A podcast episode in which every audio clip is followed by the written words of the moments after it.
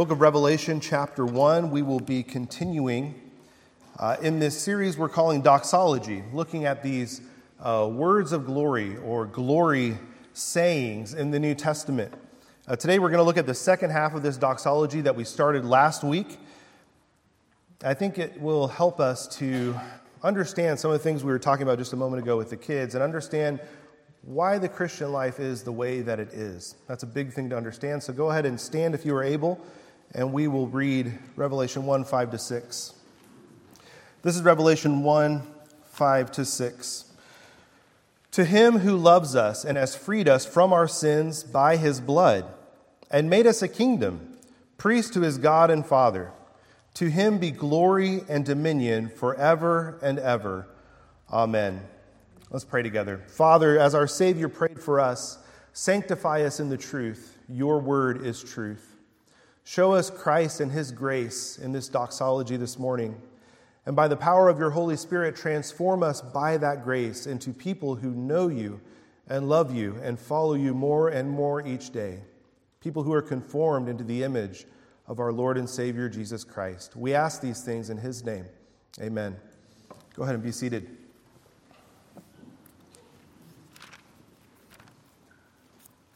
Well, I was a music major in college. At least I started out as a music major, a classical performance degree. Uh, I had to log a certain number of hours at concerts and go to all of these things. Uh, but anyway, I was a music major. Uh, there was just one problem with being a music major, and that's I hated classical music. I was in a classical performance degree, and I hated it. I had to go to these concerts. Baroque quartets and piano ensembles. Those always put me right to sleep. Uh, I didn't even know Baroque's quarteted or pianos ensemble. I was completely lost because I hated classical music. I was just a missionary kid guitar picker from Mexico. What are you asking of me? Um, so it's probably no surprise that I was only a music major for a grand total of one semester. It's hard to be a music major very long when you hate classical music. Why do I tell you this story? Because sometimes you're a Christian who hates being one. I think it's fair to say and to assume that you don't always love being called to be a Christian and what that calling means. Maybe I'm the only one who has ever felt that way, but I don't think I am. Sometimes you struggle with being a Christian. Maybe you love it less than you would like to admit. It's a huge struggle to appreciate the calling that God has placed on your life. Living to God's glory is hard. Living this doxology shaped life that we've talked about, living a life where all glory is pointed to God alone, it's incredibly difficult. It's hard to live up to. Maybe you're here this morning, but you're thinking about switching majors. Maybe you're thinking about dropping out altogether. But there's good news. You don't have to keep hating what's hard. I don't hate classical music anymore. It's great. It's the radio preset in my car. Uh, even Sophie enjoys it now. Uh, when she was a little younger, she would always ask uh, for me to turn on Spotify and play the ah. For her, that's uh, Mozart's uh, choral playlist uh, or chorale playlist. See, I know a lot about classical music. I actually listened to that play- playlist this week in my study when I was preparing this message. Can't believe I'm admitting that with as much as I used to hate classical music. But my point is this it's possible to find beauty in something you once found hard to love. This second half of John's doxology in Revelation 1 5 to 6 is all about the high calling of obedience and worship placed on your life as a follower of Jesus. To him who made us a kingdom, John writes, priest to his God and Father. It's all about living under God's rule, and it's about living a life of worship, living a life where all glory is directed upward to God. It's a wonderful way of life, but it's not easy. Like all things that we find difficult, it's hard to love something that you find hard to do, something that you're not very good at. So, as hard as it may be, though, John thinks it's worth praising God about. It's what features in his doxology here at the beginning of Revelation. To him who made us a kingdom, priest to his God and Father, to him be glory and dominion forever and ever. Amen. So here's what I want to do this morning. Uh, if you're willing to go there with me, I, I want to look at what John does here, describing the Christian calling, Even if you feel like giving up today, even if life has been hard and it's a struggle to be a Christian, look with me today at how John describes this calling that's placed on your life. And consider how Jesus gives you hope even when you struggle with how hard it is. I want to show you that you can live out your Christian calling and you can love living out your Christian calling too. So, I want to look at three important truths with you from this doxology about your calling as a Christian. Three truths. Truth number one, it's a high calling. Truth number two, it's a hard calling. And truth number three, it's a hopeful calling. So, first truth your calling as a Christian is a high calling. John's doxology, this word of glory to God, it's being shaped at this point uh, by a moment in the Old Testament story of Israel in Exodus 19. In fact, I'm convinced that what we looked at last week, this idea of being set free by his blood, I'm convinced that what's behind that is Passover night in Egypt, when blood marked the doors of God's people, sparing them right on the cusp of being freed from slavery in Egypt. This whole period of Passover and Israel's deliverance in the Exodus and being formed as a holy nation is all in the background here behind John's doxology. Look at Exodus 19 with me in your Bibles. Look at Exodus 19, verses 4 to 6. Here you have the Hebrews who have been set free from slavery in Egypt, and we have the beginnings of a covenant made with Israel. When they entered the national covenant at Sinai and were set apart from all the other nations as God's holy people. This is Exodus 19, 4 to 6. God tells Israel, You yourselves have seen what I did to the Egyptians and how I bore you on eagle's wings and brought you to myself. Now, therefore, if you will indeed obey my voice and keep my covenant, you shall be my treasured possession among all the peoples, for all the earth is mine. And you shall be to me, here it is, a kingdom of priests and a holy nation. This idea of being a kingdom and priests in John's doxology, it comes straight out of Exodus 19. But what does it mean? What does it mean when John says that Jesus has made you a kingdom and priests to God our Father? If that's our high calling, it's important to understand what that means. So let's look at these two ideas kingdom and priests. First, the idea of kingdom. You're called to obey God as members of his kingdom. So, what's this kingdom stuff all about? It's not swords and castles with moats and dragons and crocodiles in the water uh, charming princesses, beautiful princesses. Uh, I may have got that mixed up. But kids, if that's what you thought, where you thought we were going, uh, that's not what this kingdom is all about. I'm sorry to disappoint you grown-ups too. As much as we'd like to be all about horses and moats and dragons and castles, uh, the kingdom in its most basic form is citizens under a ruler, citizens under a king.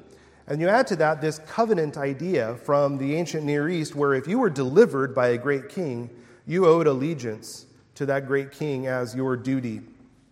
If you were set free, then you then had this bond, this obligation to your deliverer because he had set you free. You would obey his laws because he had delivered you. That's what the kingdom is. A people delivered by God, formed as citizens under his rule, owing allegiance and service to the one who set them free. So we're saved out of our disobedience that deserved God's wrath. And we're delivered not just out there into the world to do kind of whatever we want, thank you, Jesus, but we are brought under the rule of King Jesus. We're brought into his kingdom, and we owe him obedience and, and allegiance and loyalty every day. Deliverance implies duty, it demands duty, living life under God's rule, obeying God in everything you say and do living the doxology life of giving glory to God through kingdom obedience. This means that when you clock in at work, or when your parents, kids, shake you awake for school, or when the kid wets the bed at 3 a.m. in the morning, you don't call the shots. You don't set the agenda. As bleary eyed as you may be in that moment, wishing you were back in your warm, cozy bed, you're not the one who calls the shots anymore. You're not on your own time, Christian. You are serving the King who has delivered you in that moment. Your Christian calling, always and everywhere, is one of total obedience to God. You're called to obey God, the one who has set you free, and not go your own way and do your own thing. This idea of kingdom, it has this sense of allegiance and obedience to a new ruler because deliverance implies duty to the one who has delivered you. So that's the kingdom part about this calling. What about priests? How are we priests? Don't think about priests, uh, you know, like a Netflix series that maybe you've watched or priests that you knew in parochial school growing up. Think about what priests did in the Old Testament. Priests serve in the worship of God. In Israel, you would go up to the temple and the priests would lead the procession and the worship of God. But in another sense, all the people of Israel were priests, priests to the nations. They were a kingdom of priests. In Israel, you approached God through the priest, but if you were one of the surrounding nations and you're looking for God, where do you find him? You come to Israel. Israel would be those who led the nations to the true God of heaven and earth. That's where God will be found, through the kingdom of priests. Peter says in 1 Peter 2 9 and 10 that part of our priestly calling is to proclaim the excellencies of him who called you out of darkness into his marvelous light proclaiming the excellencies of God with worshiping lips and lives. That's what it means to live the priestly life. Come and see God's mercy. So, on a Wednesday afternoon in Warrenton or wherever you work, when your coworkers are looking for hope and answers and meaning in life, they should be able to look over toward your workstation or come into your office or scroll through your social media and see somebody who has a strange hope that they know nothing about. See someone who is living this doxology life, worshiping God, and through that life, pointing them to the one who can give them hope. Your life should make people scratch their heads and ask, What is the reason for the hope that is in you? And then, as a kingdom of priests, you lead them to the only one who can save, to the only one worthy of our worship. That's the doxology life that points all glory to Jesus. So, kingdom of priests, you're a kingdom obeying God in all things, and you're priests leading people to God with the way you live. That's your calling. That's what it says in Romans 12. It says that discerning God's will and doing God's will, obedience, is a spiritual act of worship, a living sacrifice. This idea of our obedience and our worship being the calling that we have as Christians. So, why is it a high calling? We see what kingdom is, we see what priest is, but why is it a high calling to be called to be a Christian? There's no higher calling because there is no greater love by which anyone anywhere has ever been called to do or be anything. That's why it's a high calling. It's a high calling in the first place because God lovingly delivered you to fulfill this calling. Look again at Exodus 19, verse 4. This is a beautiful truth. I bore you on eagle's wings and brought you to myself. God is speaking here about his loving deliverance of Israel from slavery. This beautiful picture, this tender way of describing how he has loved and delivered Israel. Deuteronomy 32:11 describes Israel in her captivity like a baby eagle that has tumbled out of the nest. And this eagle is tumbling down, plummeting toward the unforgiving ground below, and mama eagle swoops down and catches this baby eagle on its pinions, its soft outer feathers, and carries it back to the nest. That's how God describes his love delivering his people. When you were free falling, helpless, captive to sin, plummeting toward destruction and death, God saved you in this way. With this tender love, strong yet tender wings, stooping down and stopping your fall and carrying you back to life with Him. That's the love that has called you. I think John has this image in mind when he says those tender words at the beginning of this doxology to Him who loves us. Our calling as Christians isn't a sitting on a high horse kind of high calling. It shouldn't be anyway. And if you've ever got that impression being around Christians, then I apologize for that. That is not why the Christian calling is high. There is nothing to be arrogant about. We should be the most humble people of all. The only grandiose thing about being a Christian is the great love of God that has delivered us. So it's not that kind of a high calling. It's a high calling because we have been lovingly delivered. It's also a high calling because God has consecrated you to fulfill this calling. Consecrated. What does this mean? Where we read that he made Israel a treasured possession among the peoples. So, what does it mean to be consecrated? It's something that's declared sacred, dedicated, or set apart uh, for service or for worship. Maybe the closest carryover we have uh, to that idea today is the christening of a ship. The christening of a ship.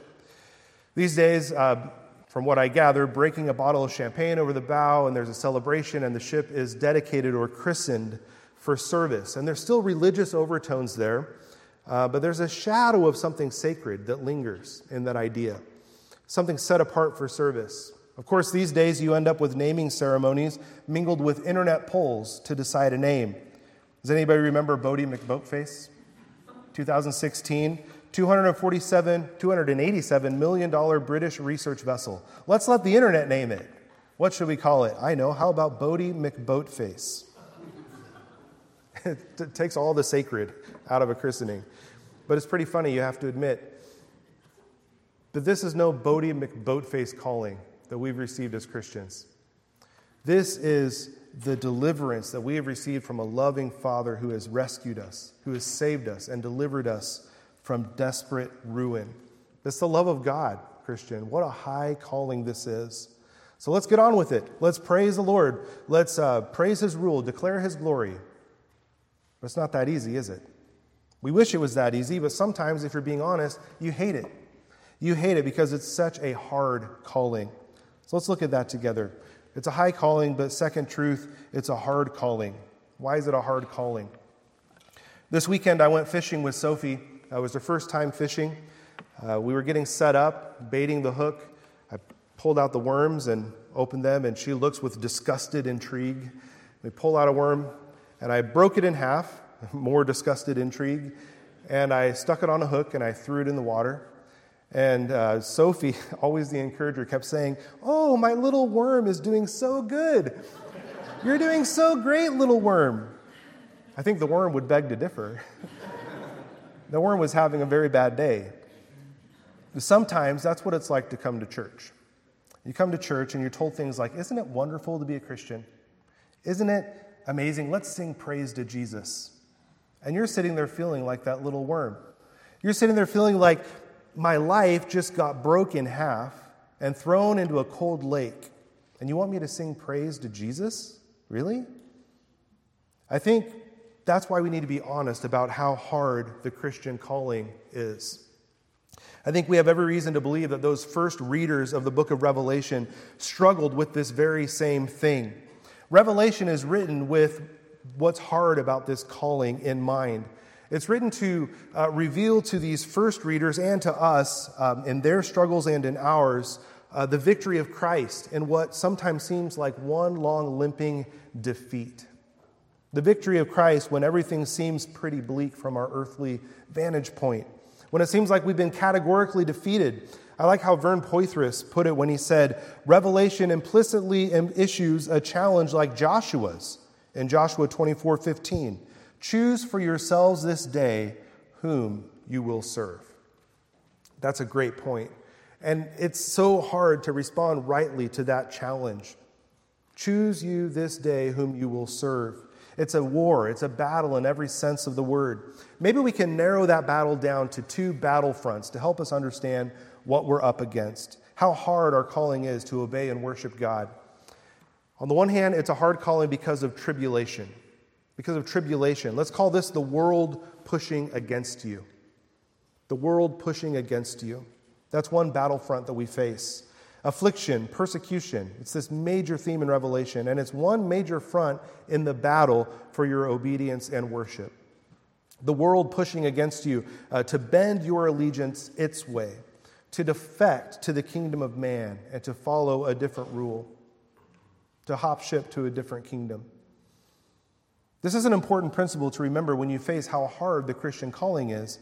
Tribulation precedes triumph. Tribulation precedes triumph. We see this in Revelation 7.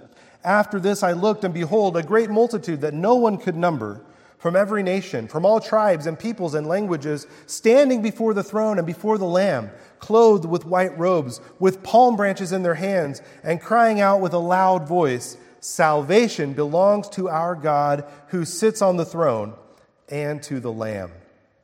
That's Revelation 7 9 through 10.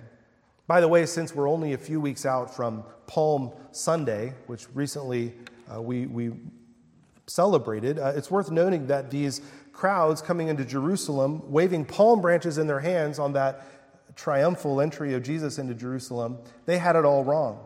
They expected a king who would deliver them from political oppression. They expected this deliverance in the short term, but they didn't realize that tribulation precedes triumph. They didn't realize that this freedom would be something that came at a great cost to the king whom they would follow.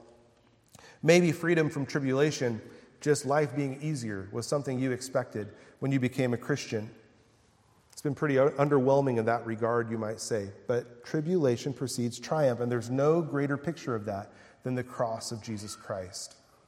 The throng of worshipers in Revelation 7, they're those who got it right, praising the king with palm branches in their hands, not a king to deliver them from political tribulation, but a king who was brought through the other side by his dying triumph and his resurrection victory. And like you, this great multitude that John saw in heaven was well acquainted with the world pushing against it. Look at verse 13 in Revelation 7, if you have that handy. Revelation 7 13. Then one of the elders addressed me, saying, Who are these clothed in white robes, and from where have they come? I said to him, Sir, you know. Kids, that's a great way to say, I have no idea. I said to him, Sir, you know. And he said to me, These are the ones coming out of the great tribulation. The ones coming out of the great tribulation. They're standing there praising God and singing with palm branches in their hands in this, in this vision, praising the King who has delivered them. Tribulation precedes triumph. We've already looked at Exodus 19 and the deliverance of the people in the background of this doxology. So it's worth noting here that in Revelation 7, this word tribulation is the word that the Greek translation of the Old Testament used to describe the slavery and suffering in Egypt. They were under the same word, tribulation, as they suffered and awaited deliverance. You miss it in the English, but if you're a believer in John's day, listening to Revelation as it's read aloud in the churches, you hear that and you think, oh, the great tribulation, like God's people groaning in tribulation in Egypt. But then they were glorifying God as He delivered them to the other side of the sea. The world pushes against God's people throughout all of redemptive history. It might take the shape of slavery in Egypt, it might take the shape of captivity in Babylon. Today, it might take the shape of pressure to conform to godless philosophies or agendas or in some parts of the world, even involve imprisonment and death in the present day. But tribulation precedes triumph. Our high calling as a kingdom and priests, obeying and worshiping God, is a hard calling because of the tribulation that the devil hurls against God's people, trying to sway their allegiance to his side. It's also a hard calling because of temptation. If you have tribula- tribulation as this one battlefront, you have temptation as the other. If the world is pushing against you to break your allegiance and bend it to itself, then this is the world pulling you towards it to fulfill its sinful desires. So it's pushing against you to break you or pulling you towards it to sin, to corrupt your priestly worship of God. This is something else that plays out in Revelation. Revelation 17:4 says, "The woman, this vision that John has, the woman was arrayed in purple and scarlet." and adorned with gold and jewels and pearls, holding in her hand a golden cup. That's the picture of a temptress holding out a golden cup of temptation. Eat, drink, and be satisfied in me. Whispering in your ear, having a hard time with your high calling to obey God? I have a better idea. Let all that go and follow me. Fulfill your sinful desires and be satisfied in me. I will satisfy you. When you face the pull of the world towards it to fulfill those sinful desires, I just want you to remember one thing as it holds out that golden cup of temptation. The golden cup of temptation is full of dirt. And you know this if you have ever drank from it. It is full of chalky, soul choking dirt that will not satisfy you. No matter what you think, no matter how long you try, no matter what you try, it will not satisfy you. We think it might especially when we're ready to throw in the towel. Maybe you've been there this week and you're ready to throw in the towel and just take one long swig of whatever the world has to offer. Don't do it. That's the world pulling you towards it in temptation. So, your, te- your Christian calling is a high calling. It's also a hard calling. And at this point, you're saying, that's exactly my point. What is the point? Why am I here? How can I even do this? That's why you need to hear this final third truth. If you're thinking it's too hard to do, you're half right. It is too hard for you to do, but you're only half right. And that's what this last truth teaches us. It's a hopeful calling. You can live out your Christian calling and learn to love it too.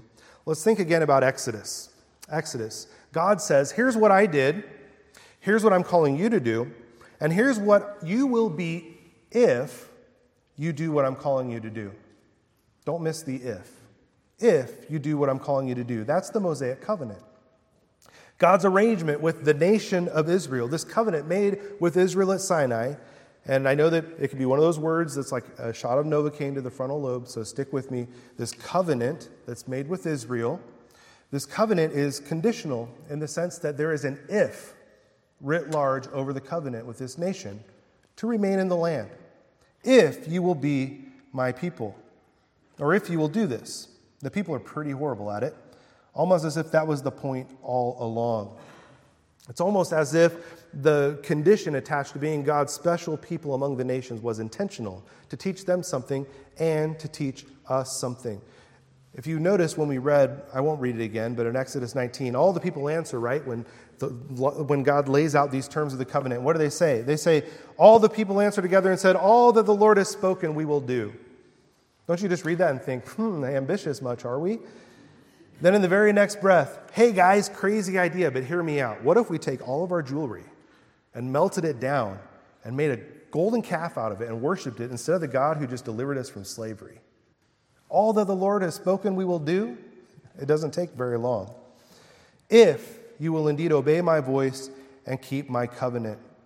You throw in the whole 40 years in the desert fiasco, the first generation doesn't even make it to Canaan.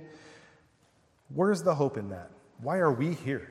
when our forefathers blew it so long ago. There was once an Israelite who actually said, All that the Lord has spoken, I will do. And he did. His name was Jesus, born of a woman, born under the law, to redeem those who were under the law. At his baptism, Jesus went through this ceremonial washing of consecration. Just like Israel at the foot of Sinai was consecrated in preparation to receive the law. They turned around and ignored God's law through idolatry. Jesus obeyed it until the last drop of his blood was shed. All that the Lord has spoken, I will do. 40 years in the desert, they couldn't get it right. 40 days in the desert, and Jesus does not bow the knee to the tempter. He tried hard. The devil takes Jesus to a high mountain. Matthew 4 8 through 10. He shows them all the kingdoms of the world and their glory, and he said to them, All these I will give you if you will fall down and worship me.